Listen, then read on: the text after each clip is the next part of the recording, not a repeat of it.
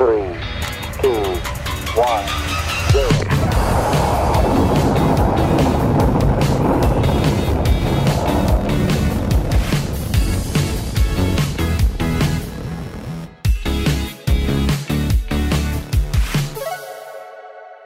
And we're back with another episode of Space in 60 with Booster, Chad Baker, Hello, hello.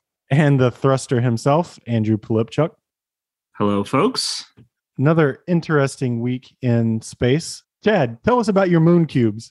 No, it's crazy. Uh, The Chinese uh, rover apparently it sees something that they're calling the mystery hut on the far side of the moon. So we'll see. Two to three months, they're gonna continue to drive over and see what it is. What do you mean? Two, There's a? Transformers. There's a Transformers movie about this.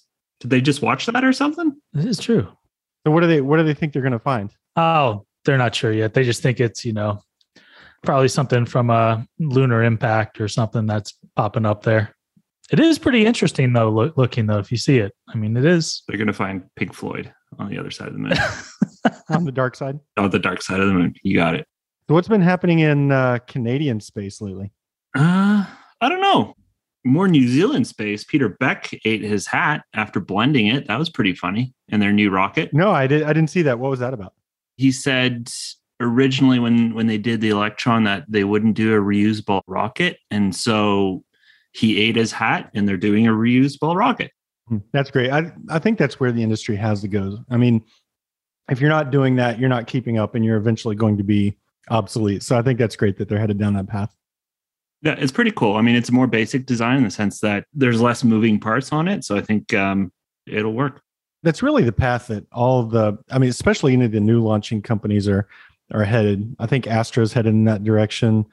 Uh, Rocket Lab, of course, SpaceX, and there's another company called Stoke. I think they're working on having multiple or all aspects being reusable. I have to get them on the show. That'd be great to hear what they're doing. Absolutely.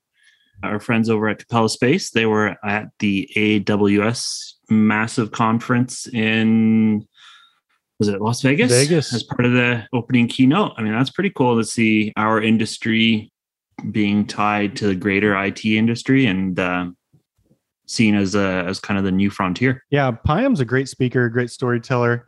And I would imagine that that was a, a really interesting talk. I wish I could have been there for that one. Yeah, it looked amazing. I mean, just watching the the replays of of the reInvent conference and the 10 year anniversary, it was it was pretty uh pretty funny. Yeah, and there are lots of new things popping up recently within the industry. One of them that I think is super exciting. Today, we've got a guest on the show to talk about her path in the new space industry, along with space weather, uh, which is her chosen path. Today, we have on the show as our guest Ksenia Moskalenko.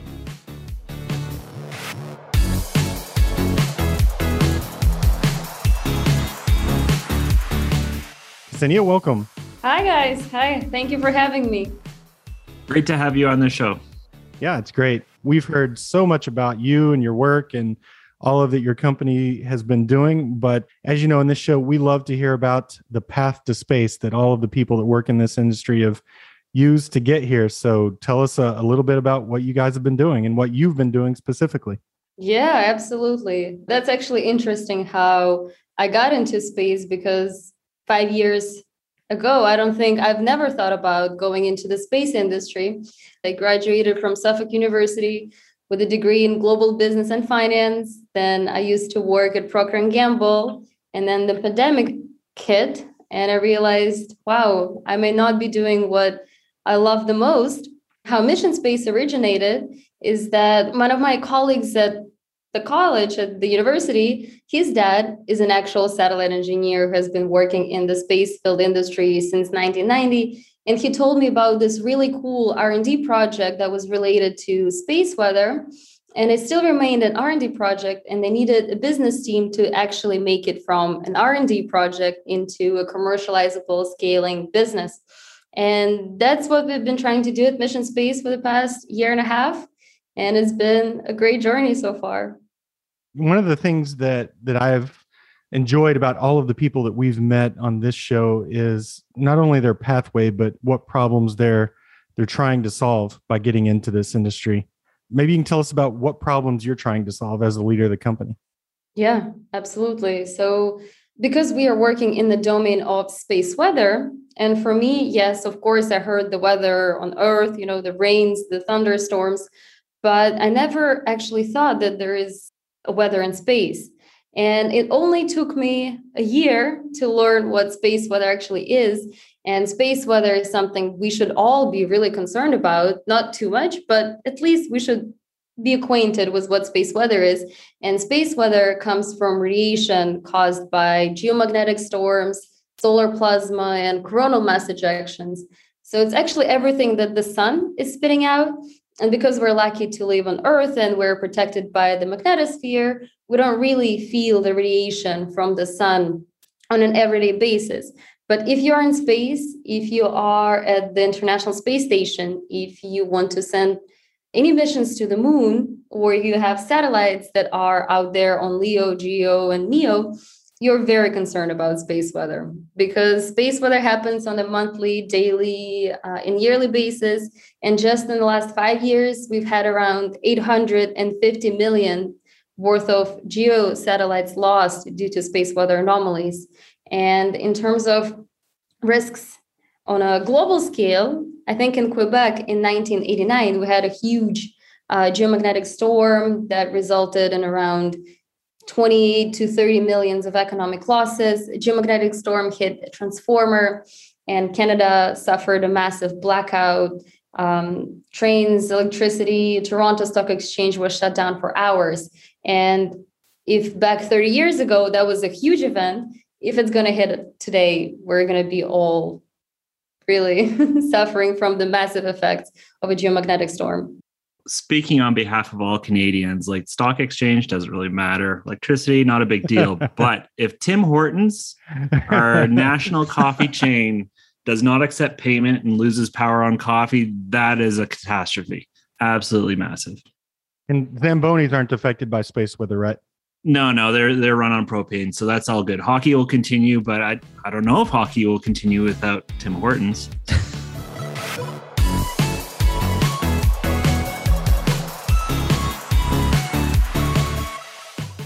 that's pretty cool, Ksenia. I, I, think what you guys are doing is pretty awesome, and definitely being in the space industry, appreciate the impacts of space weather. I know Clint and I both worked at RapidEye, and we often talked about some of these events knocking out the satellites, or at least the satellites having to go into into safe mode um, as some of these events came around. But I guess this is going to bring a whole, about a whole new level of weathermen, weather women jokes in terms of predictability. I don't know if other countries have weatherman jokes like we do. I had to go not. there, Andrew. I know. I couldn't help it. It's the first place my mind went.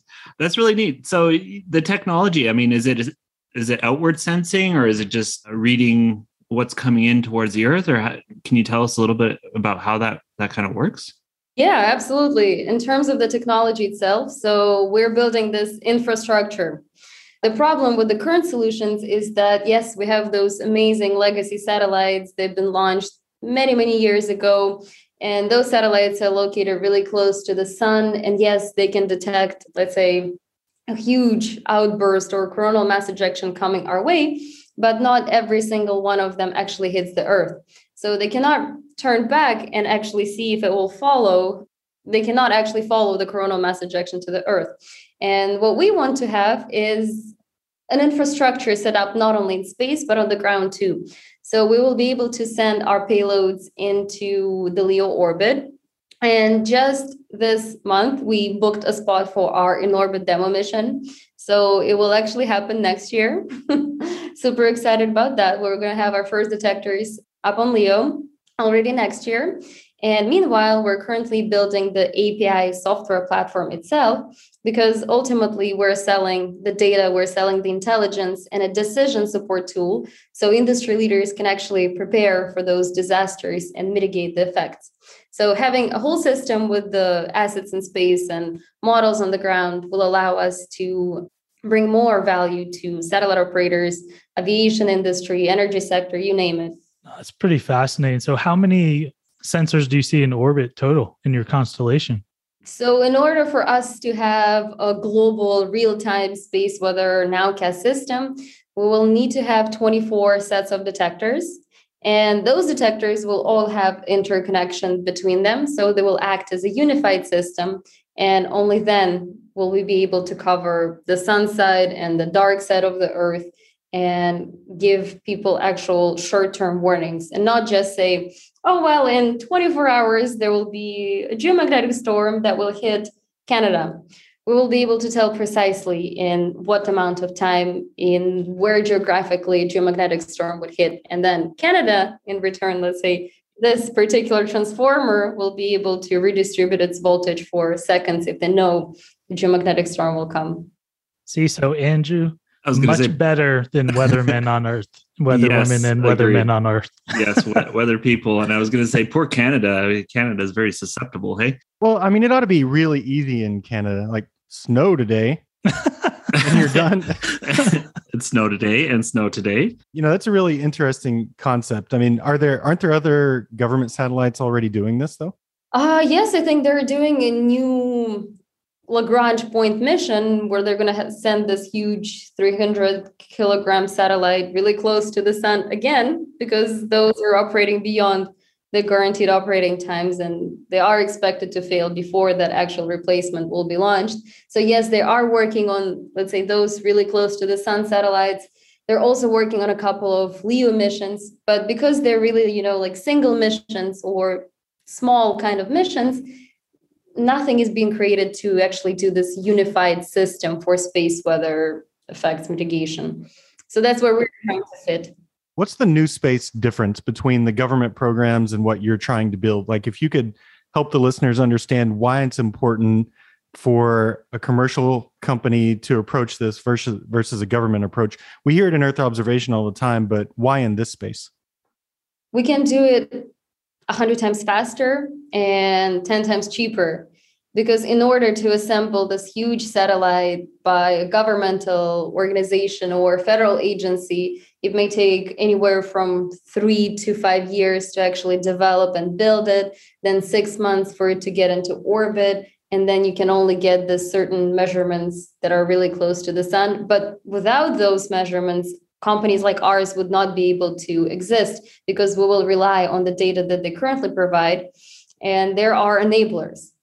But because we can design and launch the payload in six months, we have a set of a set of engineers and solar physicists who are working just on this task 24 7 and with the resources with the accessibility to space we can do it really fast and really cheap uh, we can focus just on that and make sure that we provide value in just this small sector without having to focus on the governmental budgets um, i don't know missions and staffing and everything else you can do it uh, autonomously as a small company really efficiently and with not that many resources I'd say you were definitely generous on the timeline you gave the government of five ish years. Like I was studying a program not too long ago, and they started developing the requir- requirements for the program almost 13 years in advance of when the launch actually took place. And so when you see these programs finally start to begin with that five to seven year time period,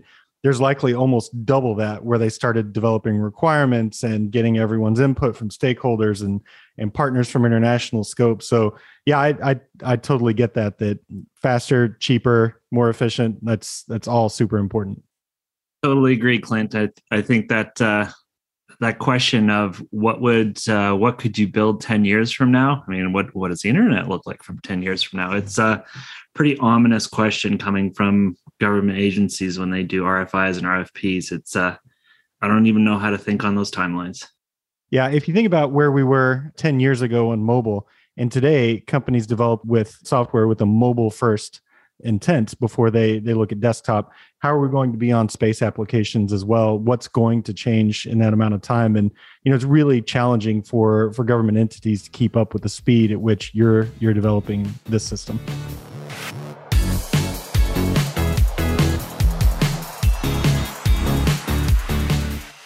Are you guys looking beyond? I mean, this is again looking out there, but do you think about this, you know, as we talk about lunar missions, do you foresee space weather on the moon or or providing forecasts for for the lunar missions and so forth? That's actually a dream for our technical team because for them, it's still a scientific R&D project. They they really wanted to build their satellites at first. That's what we thought we would do build our satellites, equip them with our payloads, send them to space, 24 satellite.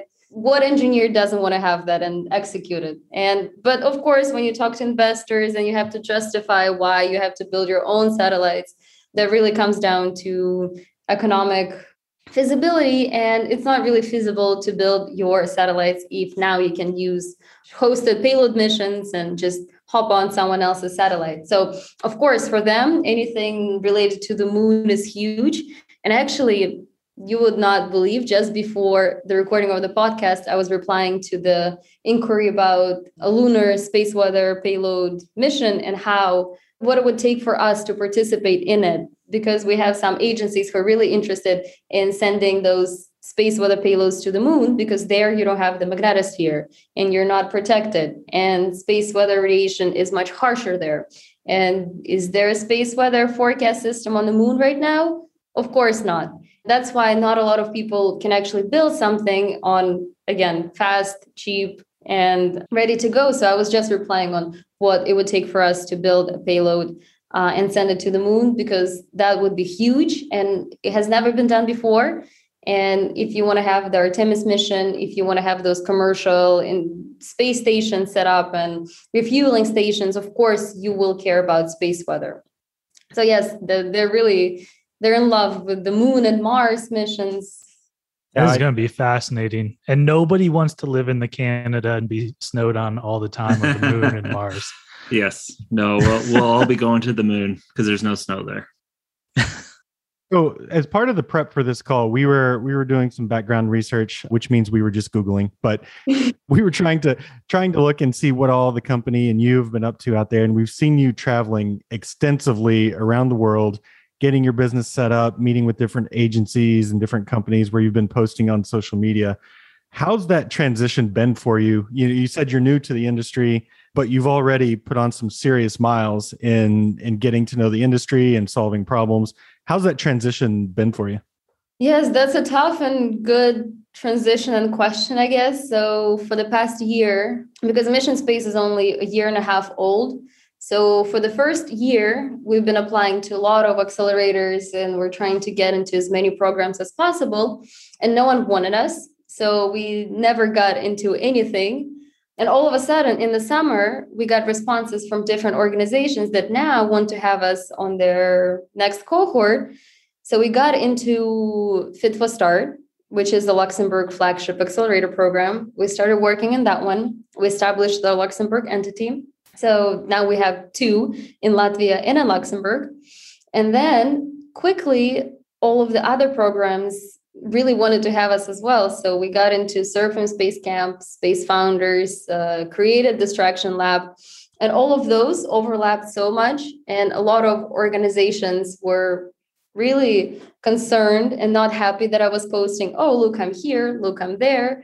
And just, you know, getting those organizations to be aligned that it's not that I'm uh, putting up priorities of some programs over the others. It's just we're trying to participate as much as possible. And of course over the past half a year we've been all over europe all over i don't know middle east and got a lot of good connections a lot of potential uh, investors potential corporate partners. And it's been great to actually meet people face to face because before that you couldn't only do a zoom meeting and then not be able to recognize a person if you meet them. So that was great to see everyone, especially the IAC, because everyone was there and it was cool. Is it safe to say that your company started and grew out of the pandemic? Yes, I'd say so, because absolutely. That's one of the really cool things that we were talking about as a group, Chad and Andrew and I, as this pandemic started. One, it was great to have a break from all the travel that we've done for the last 15 years. But the second part was there was all this fear at the beginning of what the pandemic was going to cause. And one of the things that I mentioned to to Andrew and Chad and to one of our industry colleagues in uh, in Australia was that I couldn't wait to see like out of all of this hardship what type of innovation was going to come out of it and what type of companies were going to be begun and i think your your company and your efforts are an exact definition of what i was was thinking at the time and andrew and chad and i were thinking would happen is we see these great companies just kind of blossom and come out of all of this this hardship Yes, absolutely agree because now we have the time, we have the resources to perhaps bring those R&D projects to life. And for me, it just all collided at the same time because working from home in a huge corporation alone by yourself or trying to build something by yourself from scratch and getting experience in all the fields of entrepreneurship at the same time, that was huge for me because when I was doing just finance in a multinational, multi billion dollar corporation, you don't really feel like your work counts and you don't feel ownership of something that you did because it will be put in a pile of other papers. And of course, you did a great job. But now I have to think about the business development. I have to think about the financial projections of how to do customer development, how to conduct interviews. And as a young, let's say, very young professional, I get experience. I think that was directed at us, guys. I get experience in all the fields that I would it would have taken me 10 years at Procter and Gamble to get or maybe not even get the experience I just got for the past year at Mission Space. So that's why it's great. I like where we're heading, and it's good that you can have a conversation with people across the ocean via Zoom like this. It's true. The pandemic has really made a lot of people, you know, question where they sit in their careers and their lives. I think what I mean, Bloomberg is what calling it the great great resignation or something to that effect, where people are just en masse changing jobs and changing directions as they realize what's important to them. And I think exactly what what you described is is what's happening to a lot of people.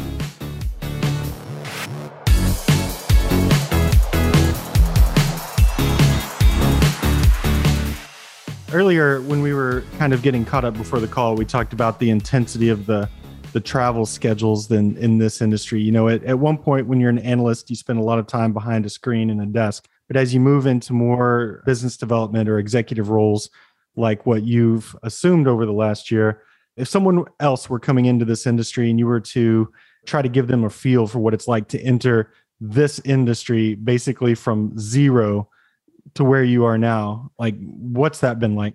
Whew, that's a tough question. Oh, so I think it took me a long time to actually get acquainted with the industry because I knew nothing about it. And my only advice to myself would be read more because you have all of those amazing newsletters, you have podcasts, you have interviews. And in order to be familiar with the industry, you have to read, read, read, and read. Because at first I was like, what is the energy flux? But that was from physics. What is blue origin? What is voyager space?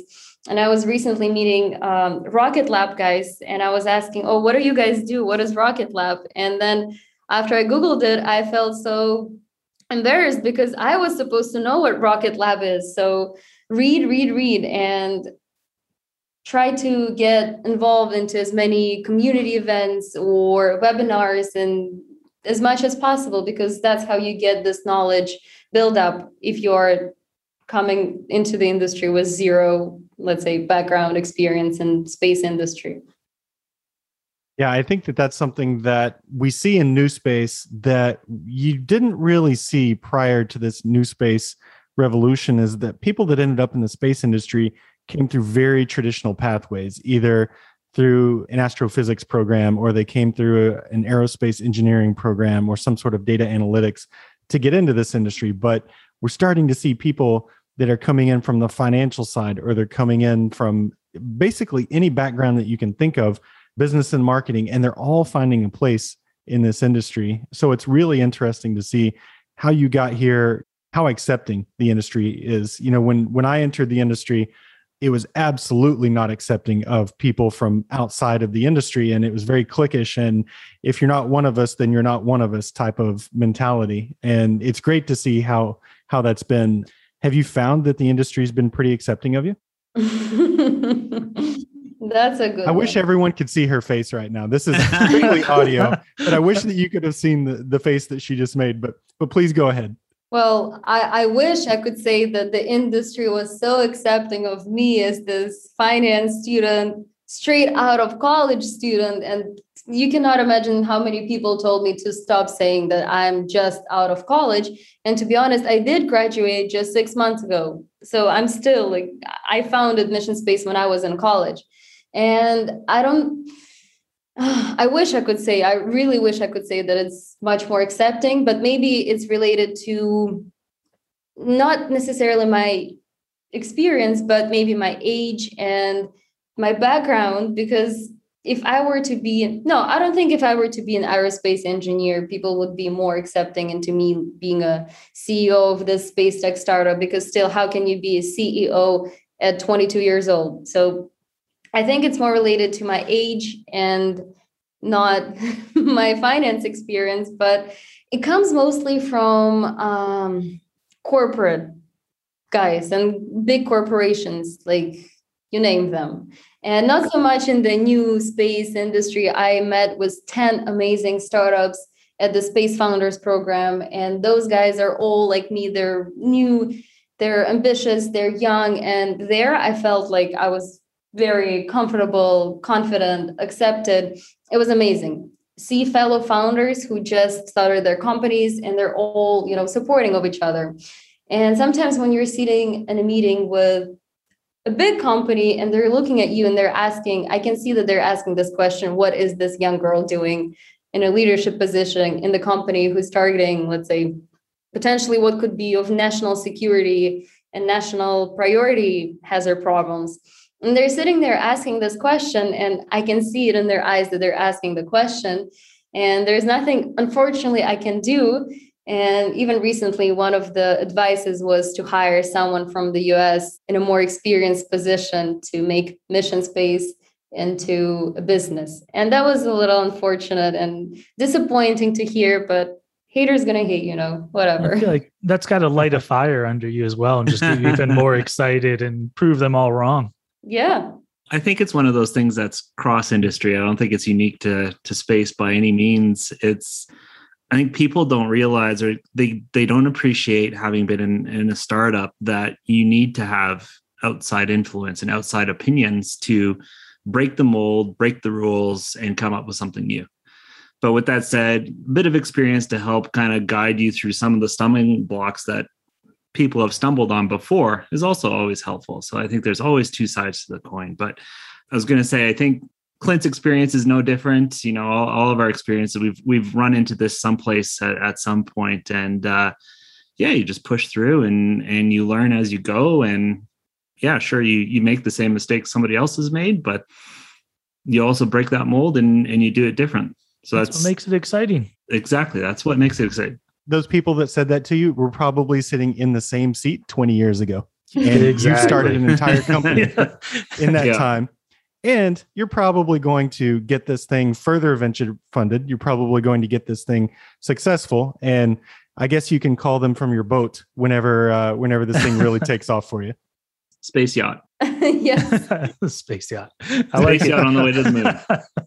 Yeah, I, I think that what we're seeing take place in this industry where we have entrepreneurs and visionaries building these types of businesses are really what's pushing the envelope. And uh, one thing I can tell you for sure companies like yours, other companies in the space industry as well that have begun from very humble beginnings, you may still get that pushback from industry players that have been there for 50 years. However, what I will say we definitely see the effects of the push of companies like yours pushing into this industry, making things faster, making them more affordably, and pushing into government contracts is definitely putting the pressure on these other organizations to get better rather than just protect what they've built for the last half century. Agreed. A hundred percent. Yes. By the way, engineering also cuts out these awkward pauses. Clint has a lot of them. Don't Lots of awkward it. pauses. Yeah, a lot. They of... make us sound good. Maybe it's we leave these in because it just adds flavor to it. they see who the three of us really are.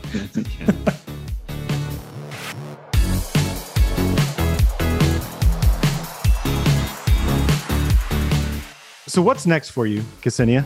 You've got this business going. You've started to get into these cohorts and these accelerators. What comes next that's part of the launching pad for you? Finally, we are almost done with all of our programs. So, this month we're just finishing up all of them.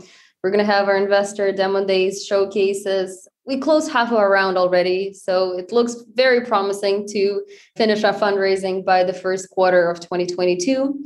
Then just this month, we booked our orbit demonstration mission for next year. It will happen in the third quarter of 2022. And our engineering team will be conducting the tests of the payload, integration into the satellite, everything that's needed. I will relax a little bit. oh, you will. I think we better Just cut keep that one out of thinking you this, will. this piece. Your Yeah. investors hear that they're not throwing any money your way. No relaxing. Just a little bit, you know, I have my small five day vacation skiing in Bulgaria. So this is as much as I can enjoy on a non existent CEO of a new space company salary. So because you're own boss, you have to choose uh, based on your resources. And yes, we're going to build the API platform. It will be up and running and we'll offer it to the public. It will be a huge launch, I think, in the middle of next year, and really trying to protect a society from solar storms.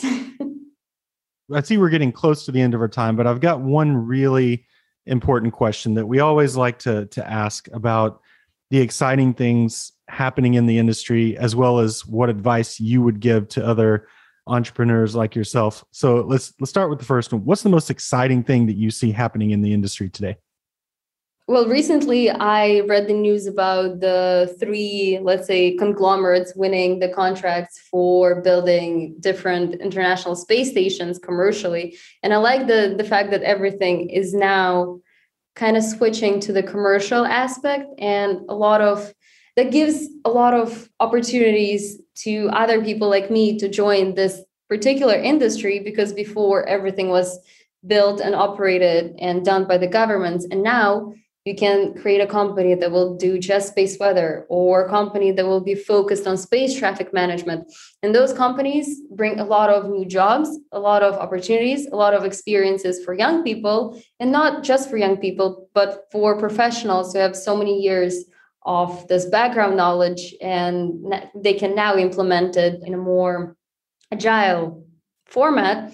I think the space industry is going through the same revolution the it industry went a while ago. So we need more business people into the space industry to make this a really long term fast growing stable revenue generating industry that will you will not have to convince taxpayers why governments are spending money on space missions rather than let's say military operations because in latvia we're still struggling with that. It's they're not really investing into space not a lot of programs are being done because how can you convince those taxpayers that their money will go into those aspirational entrepreneurs who are doing are sending things to space? So i absolutely love the transition. I like that i can find a place for myself having no connection to space at all being able to be in a leadership position in space companies something. And what do you see as like if you could replay the entire first year and a half of being a space startup, if you could go back and tell yourself, do this differently or do this instead, what advice would you give yourself to do if you had a chance to to start again? I'd say I like that I learned a lot from the mistakes that we made. I think the first year was just exploring the industry and trying to see where we could fit in. But I would say focus on one thing at a time because at the beginning we try to push in every single direction or space weather is causing some i don't know the geomagnetic storms are causing energy sector geomagnetically induced currents in the power grids maybe we should target them. Or what about the polar routes and the radiation at high altitudes maybe this. Oh how about fundraising? Or oh now we need to get a letter of intent from these guys and you're just all over the place. And trying to build a strategy first and a plan and work your way slowly through that plan would be very helpful for me a year ago because now since we have finalized our go to market strategy we chose only one sector to target i can explain to the investors why this is valuable and just trying to really take one step at a time would be super helpful. There's something to be said about uh, focus, but in sales, we call that uh, throwing spaghetti at a wall. And sometimes you just got to do it to see what sticks. Ksenia, it's been so wonderful having you on the show today. I mean, this has been great. You know, we're excited to see what Mission Spaces is going to do. We're excited to get weather forecasts for the moon and looking forward to, to hearing more about uh, what you guys do next. Thank you guys so much for having me. It's been my absolute pleasure, and it was great to catch up. Thank yep. you so much. It's been great. Thanks, Ksenia. We'll see you uh, somewhere around the world.